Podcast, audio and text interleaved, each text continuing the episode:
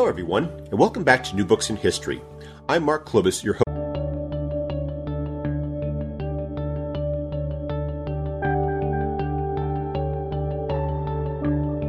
Hello, everyone, and welcome back to New Books in History. I'm Mark Klobas, your host for the channel. Today I'm talking with David Head about his book about the use of the United States as a base for privateering in the early 19th century entitled Privateers of the Americas Spanish American Privateering from the United States in the Early Republic. David, welcome to the show. Well, thanks for having me. I'm delighted to be here today. We're delighted to have you. I wonder if you could start us off by telling us something about yourself. So, I am originally from Western New York. I grew up in the Buffalo area and uh, I moved down to Florida in 2010 after finishing my PhD at the University of Buffalo. And I can tell you that uh, December in in Florida is much different than December in Buffalo.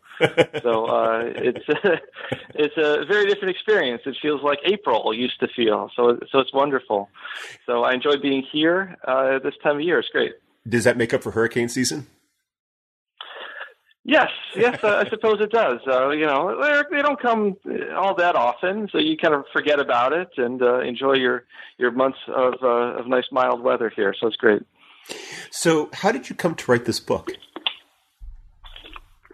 So the book is a revised version of my dissertation, and I, I went to grad school at the University of Buffalo, and I wanted to write about pirates. That was my goal, but I needed to find some pirates to write about. So I tried a couple of different ideas um, as I was early in grad school, and eventually I landed on an episode of sort of illegal privateering uh, that came up in the 18 teens uh, as people in the United States served in the Spanish American Wars of Independence of that time, which was a violation of U.S. law to participate in a foreign war. I found some articles about this this episode of privateering, but they were principally from like the 1920s, 1940s, so stuff that was old hadn't been done for a while. So that's good. Um, so I didn't, you know, it was not like someone else had done it recently.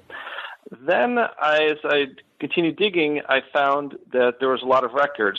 So, because what these privateers did was illegal, they often were prosecuted in U.S. courts, sued in U.S. courts, and their uh, records were preserved by the National Archives as part of their, their federal uh, court records that they preserve.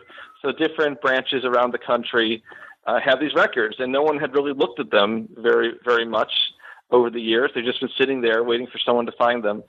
And they had great stories. They had um, you know details from the voyages. Uh, all the participants would be would be um, would give testimony, give depositions. So you have from the captains, from the investors, the owners. Sometimes you get the sailors themselves. So you rarely get a glimpse of what they their experience was. And so just just wonderfully rich um, uh, sources that I was able to find. So I put those two things together, and I had a great uh, story that I was able to tell that no one had done recently. So that's how I came to decide to write about the uh, the privateers in the early 19th century. As you explain in your book, you have this very uh, unusual world. It's we, we, sometimes think of the early republic. We think of you know the young nation. We think about you know the, the westward expansion and so forth. And you describe a, a, dynamic that sometimes gets overlooked, which was the relationship with. Uh, with, with what we now call Latin America, the dynamic of the uh, revolutions that were taking place there. I was wondering if you could perhaps uh, explain a bit that context and this issue of privateering and how Americans came to be involved with it. Okay, so the the um, the, the, the, Spanish American, Latin American wars of independence, they they really touched off in 1808 as an outgrowth of the Napoleonic Wars. So of course Napoleon is at war all the time in Europe, trying to conquer the, much of the continent as he can. And one of the things he does is to invade Spain, he uh, imprisons the Spanish king and puts his brother on the on the throne instead. Uh, the Spanish people in both Spain and in the colonies in the Americas, one response is to resist having you know, Napoleon really ruling Spain. So they form these governing councils to rule in the king's name. So at first it was to resist France on behalf of the king. But some people in Spanish America, they wanted more. They wanted more autonomy. They wanted independence. So they began using this event to push for independence. So those uh, Spanish Americans who are seeking independence, they're really fighting against France for a time and against uh, other uh, people in Spain who want to keep control over the colonies. In the 19th century, like in the 18th century before whenever there was a war, uh, there was privateering. So a privateer is a privately owned vessel that receives a license to attack enemies. And the reason a country would do this is that it uh, augments their naval power. Right? Anyone who's owned a boat knows that boats are really expensive to maintain and to keep and to build and all that. So countries they wouldn't keep uh, a large navy during peacetime. They would just call uh, into action these uh, privately owned vessels by giving them a privateering commission. The incentive for privateers was that they got to keep what they captured. They go through a legal process, a court hearing, and then if everything, you know, everything checked out, they got to keep the goods that they captured. So in many ways, this was just this is what countries did in the 19th century. They they commissioned privateers. The Latin American countries, however, they didn't have a large uh, merchant marine of their own. Uh, most of their their uh, foreign trade had been carried in British ships or in American ships. So they, when they're looking to to add to their naval force, uh, they had to look abroad. And Americans uh, who had a privateering experience um, in the, the War of 1812, for example, they were like prime candidates to become privateers. And they, Latin American countries reach out to them in various ways and enlist their, their aid. So that's the, the larger context of how Americans became involved in the Spanish American Wars of Independence as privateers. As you explain, this gets tangled up with international politics, not just the issue of Spain trying to uh, regain control over their colonies after the Napoleonic Wars. But at the same time, you also have the United States engaged with a set of negotiations with Spain to uh, acquire Florida, to you know, basically maintain good relations with a European power. And, and you, so you have you, you, know John Quincy Adams engaged in these negotiations, and yet you also have these Americans who are engaged in this these acts of hostility uh, against the Spanish flag. Yeah, so it touches on a number of different um, a number of different considerations. The, the treaty negotiations that were underway, it has the potential to kind of irritate those negotiations. The Spanish minister is always angry that the United States doesn't do more to restrain Americans from participating in the Spanish American Wars of Independence. Uh, the United States uh, pledges its neutrality during the war, which means that the United States recognizes a war exists and they're obligated to treat both sides equally. And so they, they want to stay out of this. Even though there are domestic pressures to become more involved, the, the, the Latin American Wars of Independence is, is popular in the United States. People would like generally like to see the independence movement succeed. So uh, yeah, so they have to walk a, a tightrope between different um, different considerations. And you know, here it's important to remember the United States is a is a weak power in this period. It's not like the United States can just impose its will on other places, Spanish colony, as uh, former Spanish colonies, Spain, and all that. They have to be very careful about where the United States exerts its power because it could entangle the United States into a larger conflict with the European powers, and you know were victorious over the British, or not not really victorious, but didn't lose to the British in the War of 1812. That's a, it's a fine distinction. People see the thing. People in 1815 thought the United States was victorious because Andrew Jackson won the last battle and everything, but they didn't lose. But you know, if they get involved in another war, they might not be so lucky again. So that's certainly a consideration that's in the background, touching all these different particular issues with the privateers. And it's that point about weaknesses is one that stands out in your book, not just in terms of America's relationships with uh, Spain and its other, and other countries, but also in terms of America's effort to control their own borders. It's it's one of the themes that runs through the various chapters is how they're engaging this effort to, in effect, establish or or, or maintain this uh, national authority in this area where they have far more land than they have people, where people have are very independent and are you know perfectly willing to uh, flaunt, defy, and evade American authority in pursuit of these profits. Yes, that's uh, that's certainly something you see. Um, you mentioned just just the vast territory, right? Uh, one of the things I think is, is interesting too. Uh, it's not just you know on the borders out in the middle of nowhere where there aren't any authorities where you can just move across the border with Spain, Spain or wherever. It's also like in the ports. The, the, these guys are able to take advantage of some of the weaknesses in the law. So, what, for example, um, some of these privateers, as, a, as an aspect of U.S. neutrality, they have access to U.S. ports, and especially if they're what's called in distress. So, if you know, the ship is sinking or has lost its rigging or it's out of water or food, uh, the Spanish American vessels can go into United States ports and they can get repairs and replenished and all that. They can a- actually sell some of their cargo to, uh, to, to pay for what they need to have done. Um, and that makes sense, right? Because you don't want to have rules where guys just drown at sea because they can't come into port. Uh, but the the one unintended consequence of that is that these guys can get into port legally, and then once they're in port, you know, all kinds of things can happen. Where so even under the various, uh, right under the um, eyes of authorities, they can be there and offload their goods, um, you know, right at the port. So it's not necessarily just out in the middle of nowhere. It's right in the port of Baltimore, in the port of New Orleans. They can do these kinds of things to take advantage of those laws about being in distress. And being neutral means you have to welcome right, both sides to be able to have access to your ports. So they're very, they're very clever about using the law, uh, kind of loopholes in the law, using the law against itself to to um, to achieve their goals. One of the things I really liked about your book was that you focus on uh, uh, four geographic areas: uh, the New Orleans area, Baltimore, Galveston, and Amelia Island. And in each of these areas, the dynamics are a little different, and they point to the various ways in which privateering operated. For New Orleans, for example, you're talking about a port which has just recently been taken over by the United States.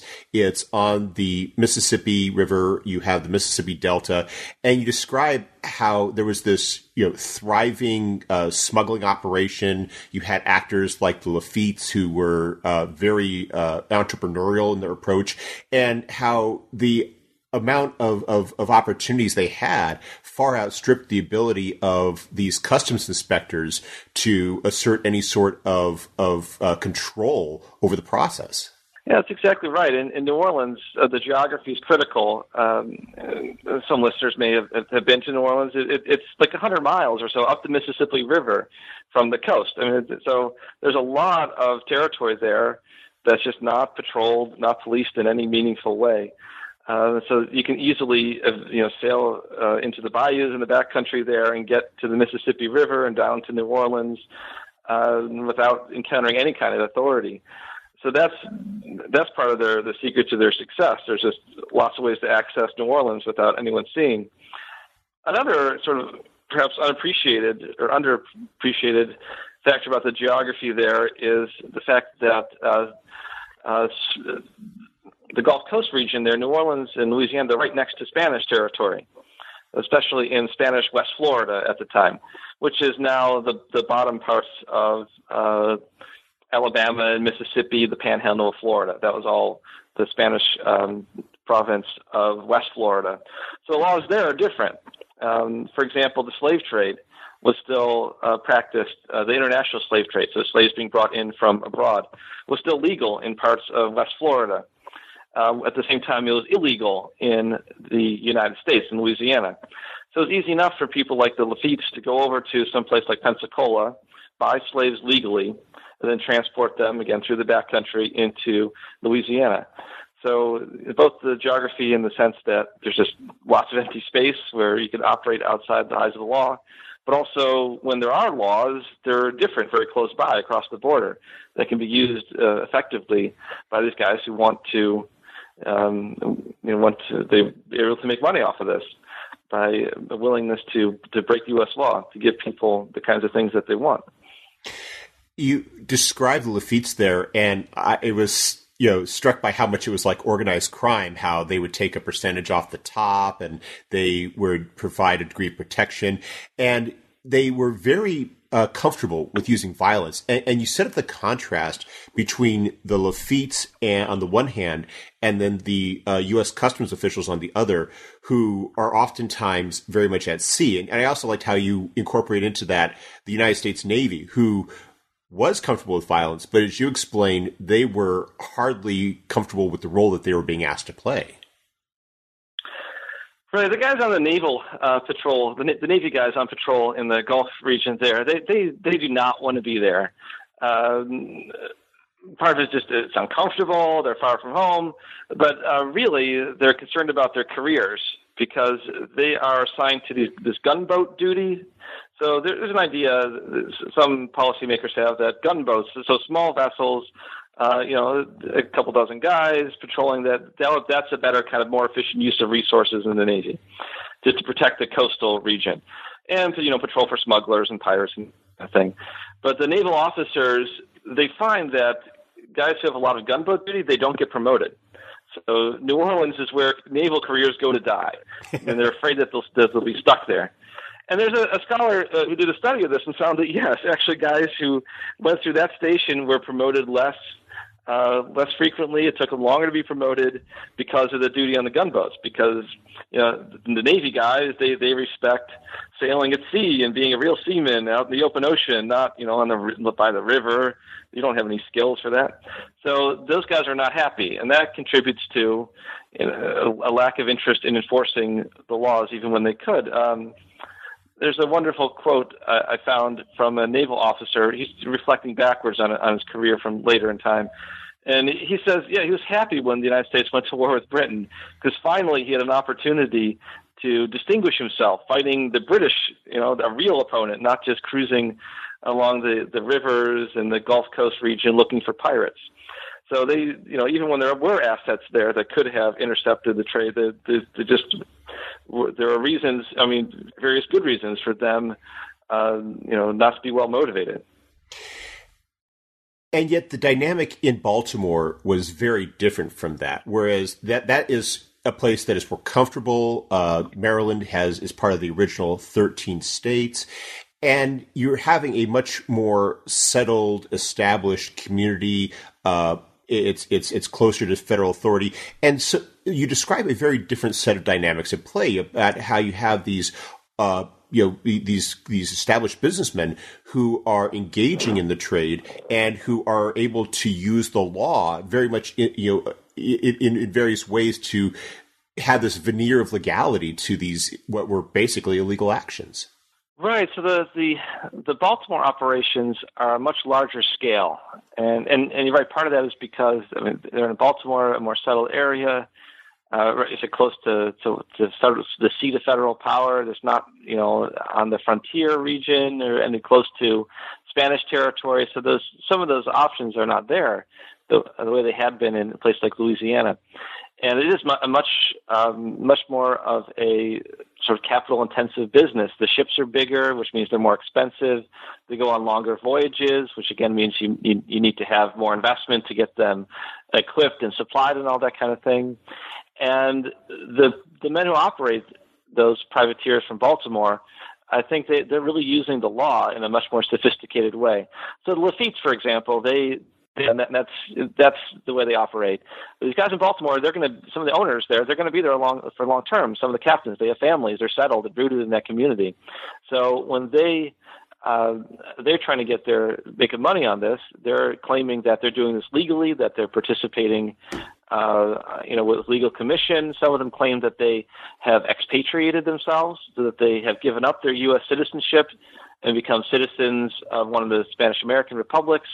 So now they're not participating illegally in a foreign war. It's their war because they're citizens of another country. So they use the law to, the, to try to use the law to their advantage and operate as much like a business within the law as possible.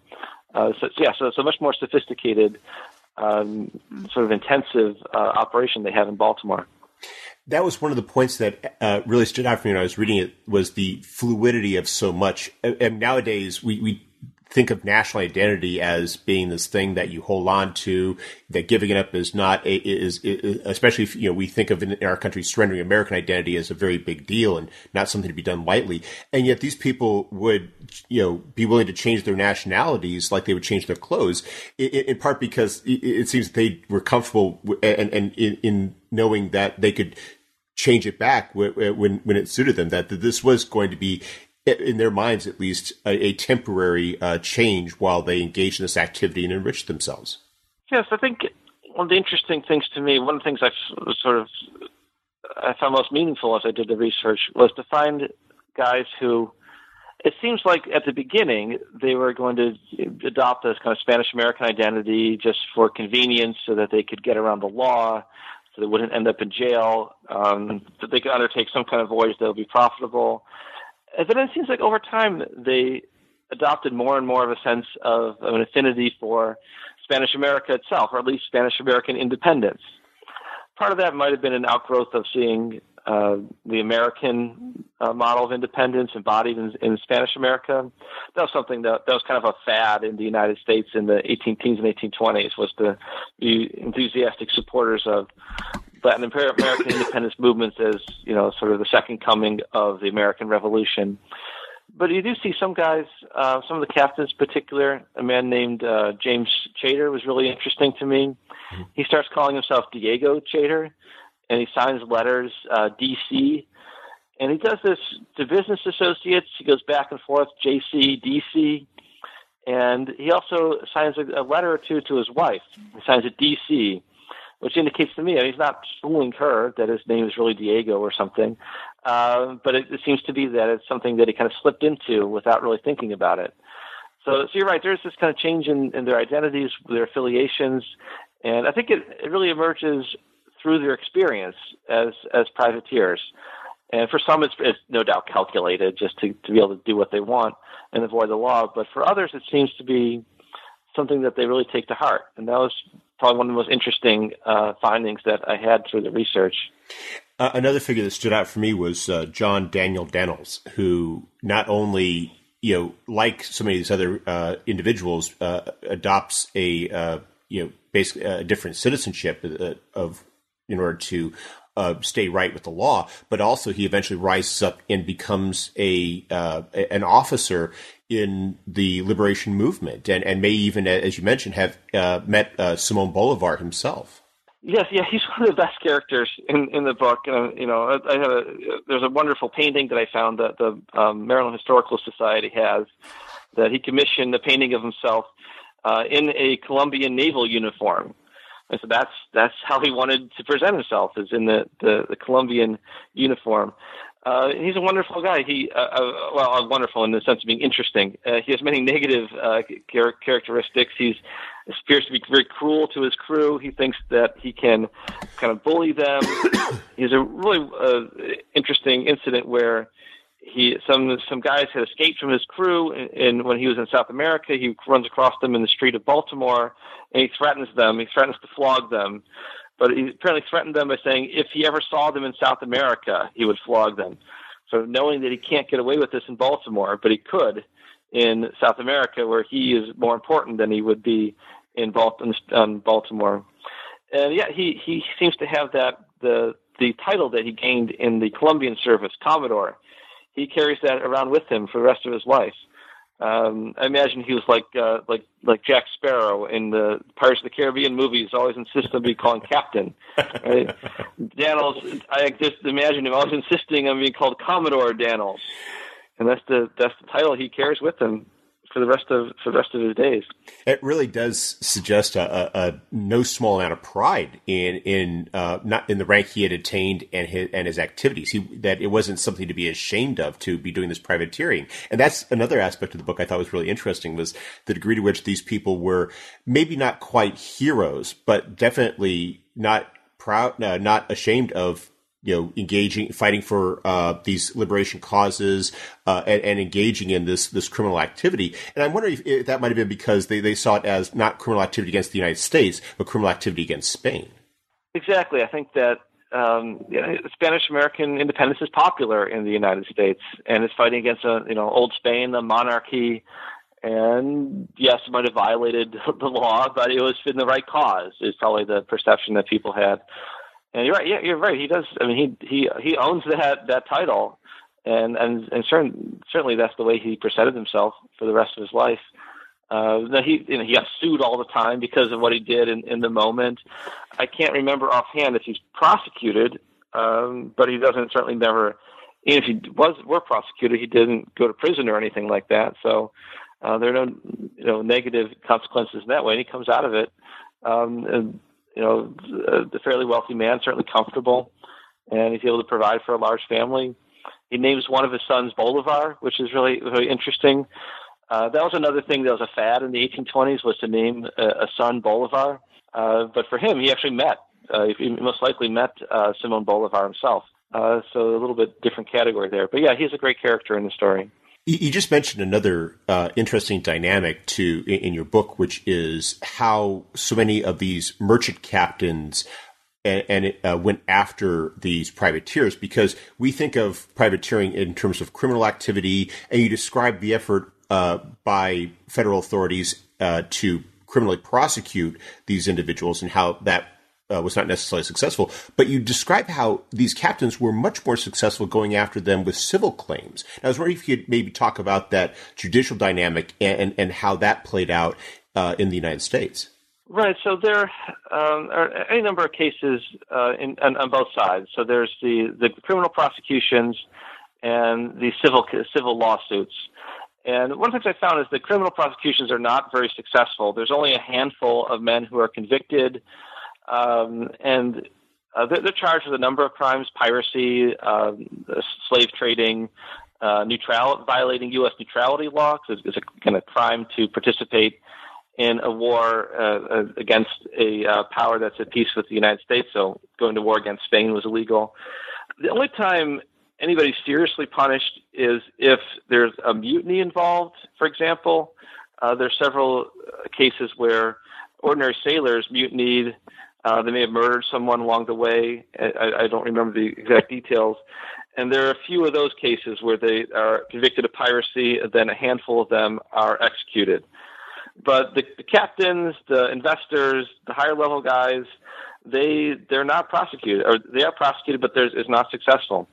Uh, and of course, I have no there's no indication. We don't have the jury's deliberations or anything like that, um, so I don't know exactly what was going on.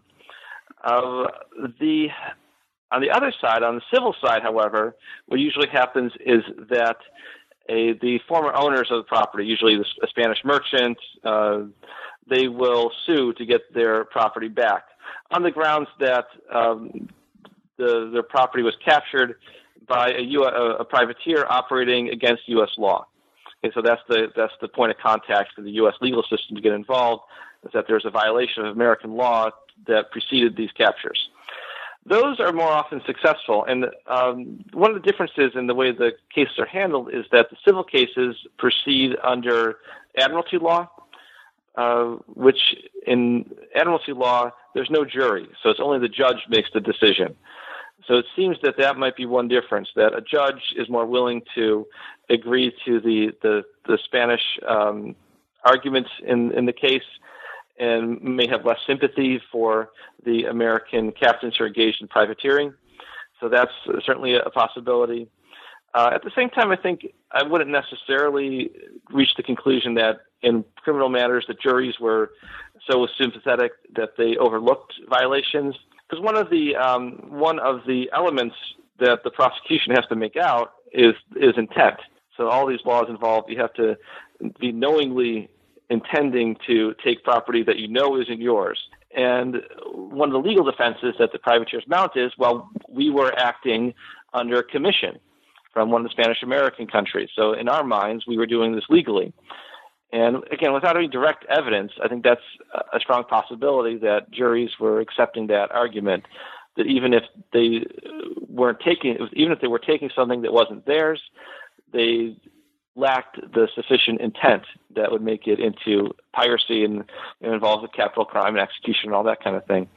So the two different sides uh, are really interesting. If you just looked at prosecutions, then I think you get a misleading um, uh, image of what the the ability of U.S. authorities was to kind of crack down on this activity. So, what was it that brought this era of American privateering to an end? So, there were a number of factors. Uh, one set of factors were the geopolitics. So, so the the wars were moving in a different direction. So, uh, by the 1820 or so, you really get a, a steep decline in privateering um, from the United States in part because uh, the Spanish American countries are more successful than they had been previously. And it becomes very clear in the early 1820s that Spain just does not have the resources or the will to continue uh, fighting to get back its colonies. It's going to take an enormous effort, and they're just not they're just not able to do it. There's a, there's a some of the officers. There's a coup in which they, they refuse to continue going over to um, to to South America or uh, perhaps coup isn't the right term, but they, they're refusing to go back, and that's really a sign that they're not going to be able to reconquer the um, the Spanish American colonies. So that's one dynamic that's changed. Once there's not a once there aren't wars, then there's no more privateers. They don't. There's no reason to issue commissions. Another factor is in the United States they changed the law. So there are some enhancements to the neutrality law to close up some of the loopholes that had existed. For example, um, uh, one of the tricks that Baltimore uh, operations used is that they would clear port. So, so they would get their official paperwork from the customs collector that they were going on a, a merchant voyage.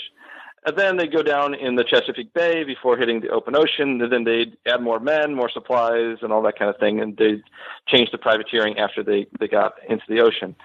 Well, one of the laws, uh, for example, requires that if the customs collector suspects that there'll be a violation of U.S. neutrality, he can uh, impose a bond on the ship. So if he sees that you know there are too many guys on this ship, there's too many, too much food and supplies. You're not just going to a short trip to Cuba. You're probably going to go be cruising for six months. He can require them to post bond, which then increases the the amount of money committed to the voyage. So it drives up the cost significantly. Another kind of um, hidden factor here is uh, an unexpected factor is the, the panic of 1819, which strikes at first the banking system and then as a widespread, um, uh, we'd call it a recession, I think, in today's terms. That really devastates the ability of some of the merchants to finance these operations.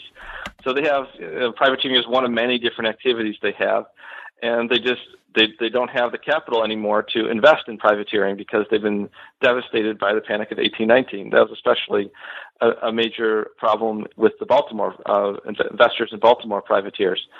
So all those things come together, um, and they're able to control this problem by the 1820s. And you know, really, by the 1820s, it's on a decline. Some Americans they continue participating in the Spanish-American Wars of Independence. Um, Commodore Danels, we, we mentioned before, he stops being a privateer and then goes and serves in the Colombian Navy. But overall, the numbers are way down by 1820.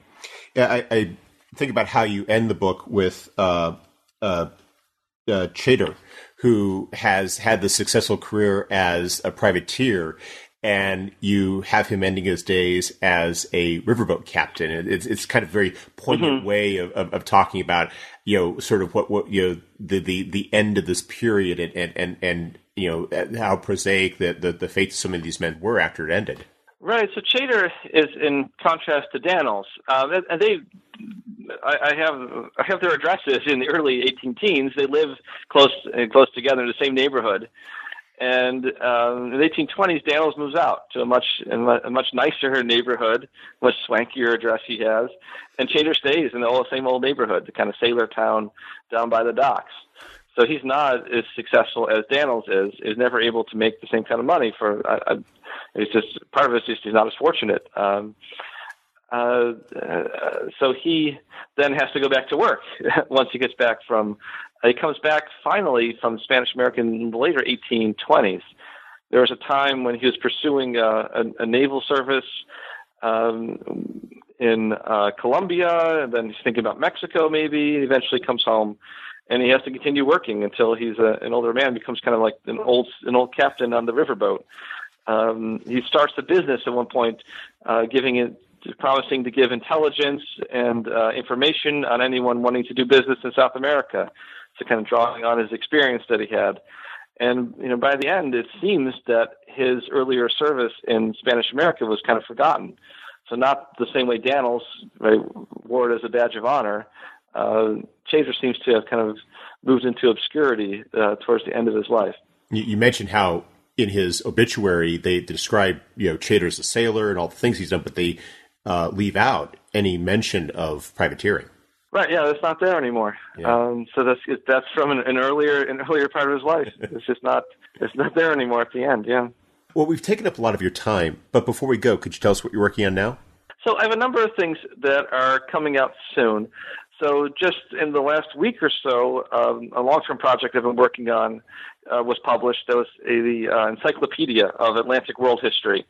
So I'm very excited to, to finally see that come to fruition. That's a multi-year project, multiple volumes, 200 some contributors, so that was nice to see come to conclusion. I, have also been editing a collection of essays on pirates, pirates in the uh, the Golden Age in the 17th and 18th century. So that should be coming out from uh, University of Georgia Press in June of 2018. So that's reach, uh, inching towards the finish line. And then my sort of long-term book project is a history of the Newburgh conspiracy. So I'm kind of getting off the water, changing gears a little bit, and talking, writing about um, an event at the end of the American Revolution, when uh, some of the officers in the Continental Army who were encamped in near Newburgh, New York, uh, they were getting angry, upset about they hadn't been paid in years, their pensions that they were promised may or may not actually come through. And there's this event where they there's a call that goes out in camp to to resist Congress in some way and George Washington has to talk him down. There's a very famous incident, the way he story about the way he resolves the problem. He, he puts on glasses at this address to his officers, and he remarks that he's grown gray and blind in their service, which makes everybody cry. Um, so it's kind of fleshing out the the full story there, talking about was there really a conspiracy? How much of a threat was there of a coup or something like that? trying to figure out some of those questions, and really talking about the kind of ambiguous way the American Revolution ended uh, in its last two years after Yorktown. And it ends in many ways as unsatisfactory for the soldiers and the officers who fought the war. They go home feeling unappreciated. And then the longer term then is how that plays into the movement for a constitution and the reforms we see in the finances in the early republic. So that's what I'm working on now. Um, so uh, hopefully that'll be finished in not too distant future. yeah, that, that's my that's my work right now. Well, those all sound like excellent projects. Uh, David, thank you very much for taking some time out of your schedule to speak with us. I hope you have a wonderful day. Well, thanks again for having me.